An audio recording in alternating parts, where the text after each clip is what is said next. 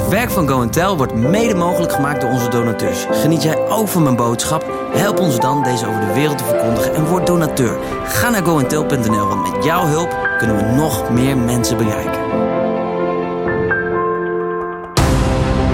6 en 7 november. Simply Jesus Come Together. Een uniek evenement waarmee God ons land zal raken. Een weekend voor en met echt iedereen. Opwekking, vrij zijn, Mosaic Worship, Beam, In Salvation en LZ7. Ze zijn er allemaal bij. Als bijzondere verrassing zal Louis Giglio van Passion City Church ook aanschuiven. Om over inspirerende en unieke topics te spreken. Join us tijdens Simply Jesus Come Together. Alle info en tickets op simplyjesus.nl.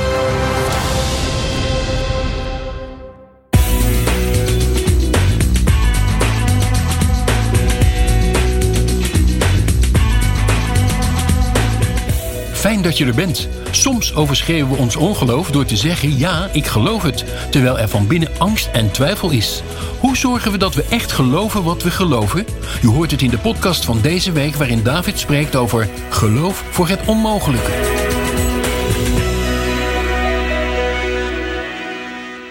Fantastisch dat je er weer bij bent. En wat is dus voor mij een groot voorrecht om vanaf deze plaats het woord van God met je te mogen delen uh, voor Redemption Church. Geweldig dat ik het vertrouwen heb gekregen van uh, Pastor Joyce en Tara, uh, Pastor Steven en Ellie.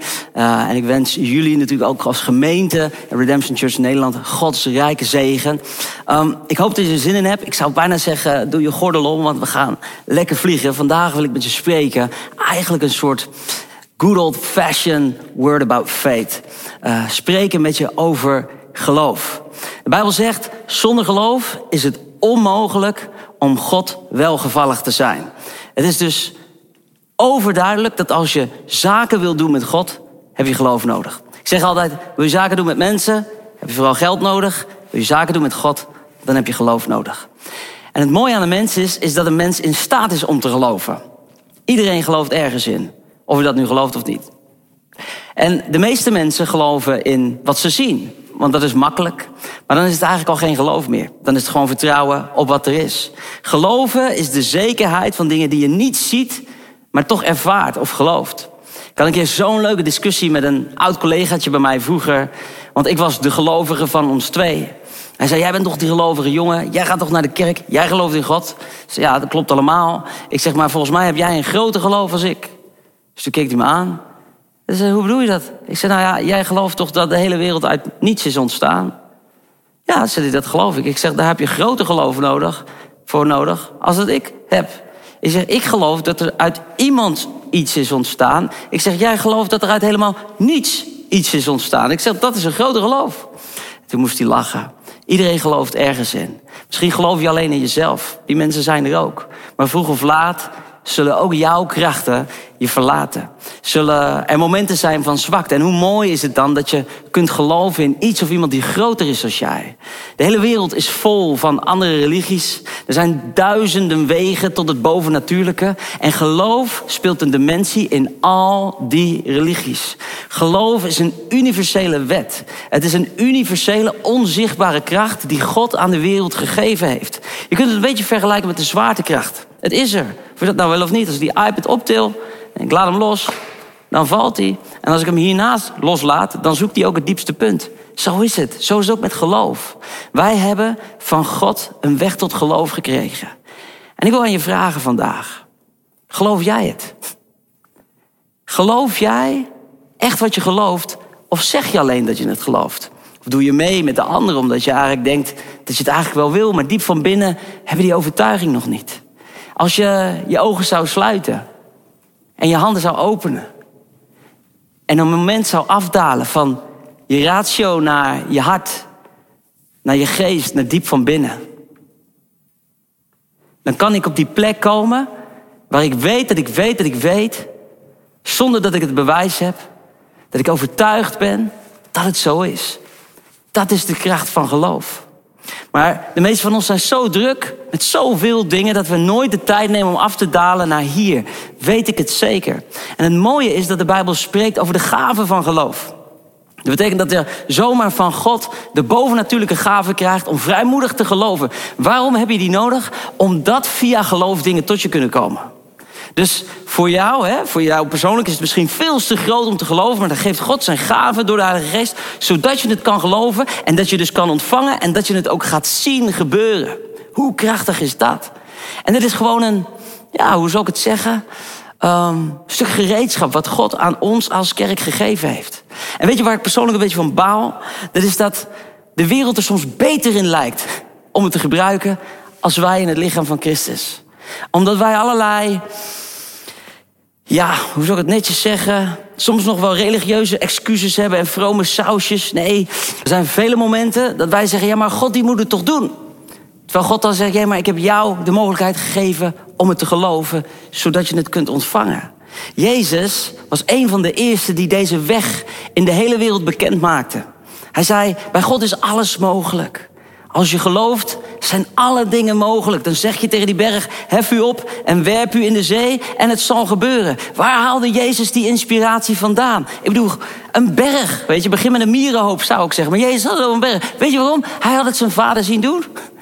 Bij de schepping van de wereld. Licht, water, bergen, de zee, de dieren. God sprak en het kwam. En dat leert ons ook gelijk de les waardoor geloof geactiveerd wordt. De Bijbel zegt dat komt door het horen van het woord. Op dit moment als ik erover spreek, groeit er iets in jou. Kan ik de dingen aanspreken? Je merkt dat het wat met je doet. Je kunt geloof ontwikkelen als een spier die je kan ontwikkelen als dat je naar de sportschool gaat. Maar ik weet niet hoe het zit met jou, maar als ik echt goed getraind heb, heb ik ook vaak spierpijn. En daarom zeg ik ook wel eens: het is onmogelijk om geloof te trainen zonder dat het getest wordt. Dat je ook spierpijn zult hebben. Dat je niet altijd de instant resultaten ziet waarvan jij gelooft dat het zo zal zijn. Daar moeten we in leren, omdat we in lijn moeten komen met Gods verlangen. Zoek eerst het koninkrijk, al de andere dingen zullen je gegeven worden. En dat God altijd het laatste woord heeft en dan dus ook soms keuzes voor ons maakt die belangrijk voor ons zijn. En dan kijken we vaak later pas op terug. Dat we zeggen, en toch wist u het beter. Het is, zoals je merkt, best een hele, misschien wel ingewikkelde, spannende, maar oh zo belangrijke route. Er is namelijk geen alternatief. Er is ook niet zoiets als een plan B voor het geval het evangelie van Jezus niet werkt. En zo is het ook met geloof. God zegt als je gelooft, dan gaat het gebeuren. En ik heb het gezien bij zoveel mensen die die kracht van geloof gebruiken en van positiviteit. En er worden trainingen gegeven over de hele wereld door mensen die die principes gebruiken. Daar vragen ze duizenden euro's voor. Maar de kerk van Jezus Christus, die heeft het gevoel, ja, ik weet niet, kan ik dat dan wel echt geloven? Kan ik God wel echt vertrouwen? Is het niet te veel gevraagd? Is het niet? En we worden klein gehouden in ons denken. Terwijl als we naar de Bijbel kijken, dan zien we een God die niet dood is, maar die leeft. Die spreekt, die voor zijn mensen uitgaat. Die het allerbeste met zijn mensen voor heeft. Die onuitputtende middelen heeft om zijn koninkrijk te bevestigen. Alleen het gaat nooit bij ons komen als wij het niet leren geloven. En om het te leren geloven moet je het allereerst kunnen zien. God die nam Abraham mee de berg op en die zei: Zo ver als dat je kan zien, Abraham, is het voor jou. En dat is een geestelijke les voor jou en mij. Als je het kan zien in je hart, als je het kan zien in je gedachten, als je het kan zien in de toekomst, als je het kan zien en op papier kan schrijven, dan kun je er mee beginnen te geloven. En als ik tegen jou zeg, sluit je ogen, vraag je af, geloof ik dat echt? Ik kan in een instant moment zeggen of ik het echt geloof of niet. Maar weet je wat ik vaak merk bij mezelf? Ik overschreeuw mijn ongeloof. Dat ik zeg, ja, ik geloof het, maar van binnen twijfel ik en ben ik bang. En die vader van die maanzieke jongen gaf ons dat prachtige voorbeeld. Die zei tegen Jezus, ja, ik geloof, maar kom mijn ongeloof te hulp. Door daar eerlijk over te zijn. Zette hij dat in het licht en kwam God hem tegemoet. En dat is iets wat jij en ik ook mogen leren. Geloof is iets wat we kunnen gebruiken, maar we zijn niet onfeilbaar, ook niet in ons geloof. En daarom is het zo belangrijk dat we onszelf ook weer niet veroordelen. Of als het de uitkomst anders is dan we hadden gehoopt, dat we denken, klopt het dan weer iets niet met mijn geloof? We hebben allemaal een mate van geloof. En we kunnen hem trainen, we kunnen hem ontwikkelen, we kunnen hem gebruiken, we kunnen hem inzetten. En dat is ook wat ik geloof dat God wil dat wij doen. We zullen worden beproefd op ons geloof. En het is belangrijk dat we vasthouden aan de belofte van God. In 1 Koningin 17 vers 2 staat een heel bijzonder verhaal van iets bovennatuurlijks wat gebeurt. Um, Elia die, uh, die is um, betrokken bij een dame in de stad die geen kinderen kan krijgen. En via een bovennatuurlijk wonder krijgt zij een zoon. En Elia die verblijft daar en, en, en dat is ook een vriend. En uiteindelijk tot overmaat van ramp sterft dat kind. Een cadeau van God wat ook weer geroofd wordt. Ik weet niet hoe dat met jou is, maar dat gebeurt soms. Dan denk je, heer, u had dit toch gedaan, dan nu moet ik het toch weer loslaten. raak ik het weer kwijt. Mijn vrouw is totaal van slag. Elia wordt erbij gehaald, hij is ook van slag. En weet je wat hij doet? Hij gaat bovenop het kind liggen. En dan gebiedt hij de levensadem van God terug in die jongen te komen. Doet hij geloof ik drie keer. En als hij dat doet, dan komt die jongen weer terug tot leven. En als hij terug tot leven komt, neemt hij mee naar beneden en zegt hij: Hier, hier heb je je zoon terug. En dan zegt zij: Nu weet ik zeker dat jij een man van God bent. Weet je, als wij het bovennatuurlijke in ons leven niet kennen, dan zijn we gemiddeld net als alle andere mensen van de hele wereld. En dan zullen ze zeggen: waarom zou ik je God leren kennen? Waarom zou ik jouw God dienen? Nou, dus niet omdat mijn God een jukebox is of een casinobox waarin ik een, een muntje stop en ik heb altijd resultaat. Dat is omdat ik vertrouw op het bovennatuurlijke element van geloof en met hem communiceer en een uitkomst heb die ik niet uit kan leggen. Maar dat ik weet dat door alles heen hij mij draagt. God is echt een oneindig grote God die onvoorstelbaar mooie dingen kan doen. Ik heb het een keer meegemaakt. Een kleine jongen naar de campagne werd gebracht. En hij was stervende. En hij stierf toen hij aankwam. Ik wist het niet. Ik stond op het podium te preken. De kracht van de Heilige Geest viel. En het verhaal is dat die jongen terug tot leven kwam. Ik zou je vertellen, ik zat op mijn kamer en ik dacht, dit kan ik niet delen. Ik kan het nergens vertellen, want dan zullen ze, hem, zullen ze me kruisigen. De vos die beweert dat, weet je wel zo.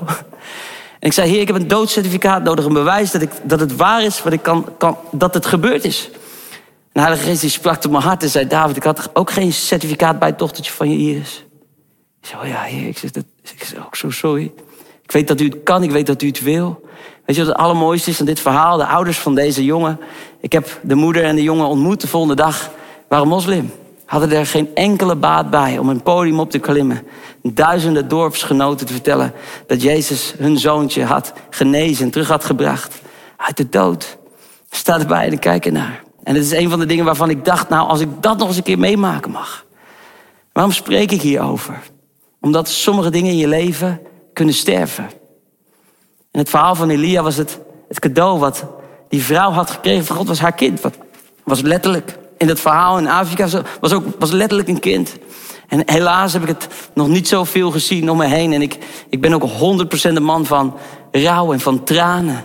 En van het accepteren van verlies. Dat is ook allemaal part of life. Daar hoeven we niet overheen te stappen met een soort van superhelden geloof. We mogen ook kwetsbaar zijn. We mogen verdrietig zijn. Elke traan is een woord. Laat je nooit gek maken door mensen die zeggen... we moeten alsmaar over, over... Dat soort geloof spreek ik niet over. Ik spreek over geloof waarin je echt in contact staat met God. Maar ik heb een vraag aan je. Misschien dat jij ooit ergens voor geloofd hebt en het is ook voor jou gestorven. Je droom, je verlangen, je bedrijf, je toekomst, een relatie. Je hebt iets geprobeerd en het is mislukt. Misschien dat jij er vandaag ook bovenop moet gaan liggen, in gebed. En zeggen, God, Blaas nieuw leven in mijn droom. Blaas nieuw leven in mijn hart. Blaas nieuw leven in deze kerk. Blaas nieuw leven en vermenigvuldiging. Laat de locaties zichtbaar worden. Laat de mensen zichtbaar worden die u zo hard nodig hebben. En dan merk je dat die droom waar je misschien zo mee geworsteld hebt, opnieuw tot leven kan komen. Dat is wat ik je gun. En wie gelooft, voor hem zijn alle dingen mogelijk. Hebreeën 11 die laat ons alle geloofshelden zien. Iedereen die ooit geschiedenis heeft geschreven in de Bijbel wordt geëerd om het feit dat hij geloof had. En vele van hun hebben de belofte nooit gezien, zelfs niet een gedeelte. En toch stierven ze afwachtende datgene wat God beloofd had. Dat is de kracht van geloof. En heel opmerkelijk in het rijtje in Hebreeën 11 vers 22 is Jozef. Door geloof sprak Jozef aan het einde van zijn leven al over de uittocht van het volk van Israël. En hij gaf de opdracht zijn gebeente dan dus mee te nemen. Jozef die zei, um, er komt een dag, dan gaat Israël Egypte verlaten. En als die dag komt, laat mij dan niet in dit land achter. Maar neem mijn dode beenderen met je mee. Want ik weet dat God het gaat doen.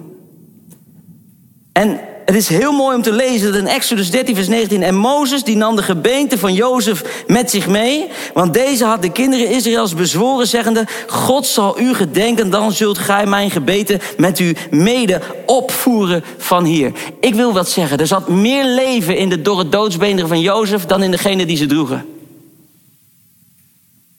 Door geloof. Omdat die doodsbeenderen hebben het beloofde land bereikt. Alleen die generatie die niet geloofde, dit, het, het was te mooi om waar te zijn, die zijn het beloofde land nooit ingekomen. En God heeft gewacht totdat er een volgende generatie was die hem wel vertrouwde. Maar reken maar dat die door het doodsbeenderen van Jozef het gehaald hebben. Want die waren toch al door en dood.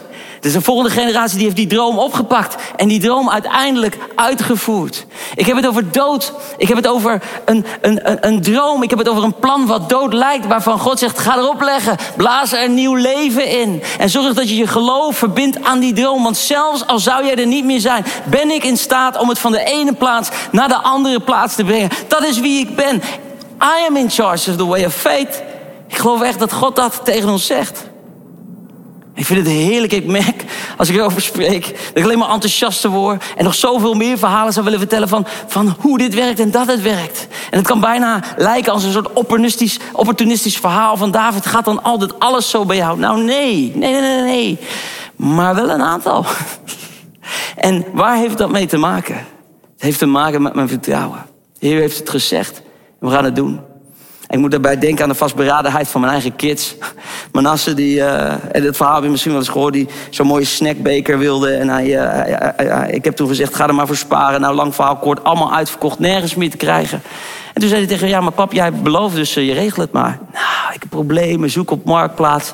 En uiteindelijk zat ik in de lucht, onderweg naar Amerika. En ik dacht ineens, ah, Amerika, land of opportunity. Daar moeten ze vast die snackbeker hebben. En het allereerste wat ik deed, was naar de supermarkt op zoek naar die snackbeker en ik vond hem. En ik bracht hem thuis. En zoals een goede vader beduidt, nam ik gelijk twee mee natuurlijk. En ik kocht die beker en toen sprak God in mijn hart. En toen zei, als het geloof van jouw jongen jouw hart al zo beweegt... dat je aan, het, aan de andere kant van de wereld voor hem in beweging komt... wat gebeurt er dan niet als jij je vertrouwen hebt in mij? En ik denk dat het een belofte is die zo mooi en zo waar is voor ons allemaal. De definitie van geloof vinden we in Hebreeën 11 vers 1. Het geloof is de vaste grond der dingen die je hoopt. En het bewijs van de zaken die je niet ziet. Geloof komt door het horen van het woord. En het horen van het woord van God, Romeinen 10 vers 17.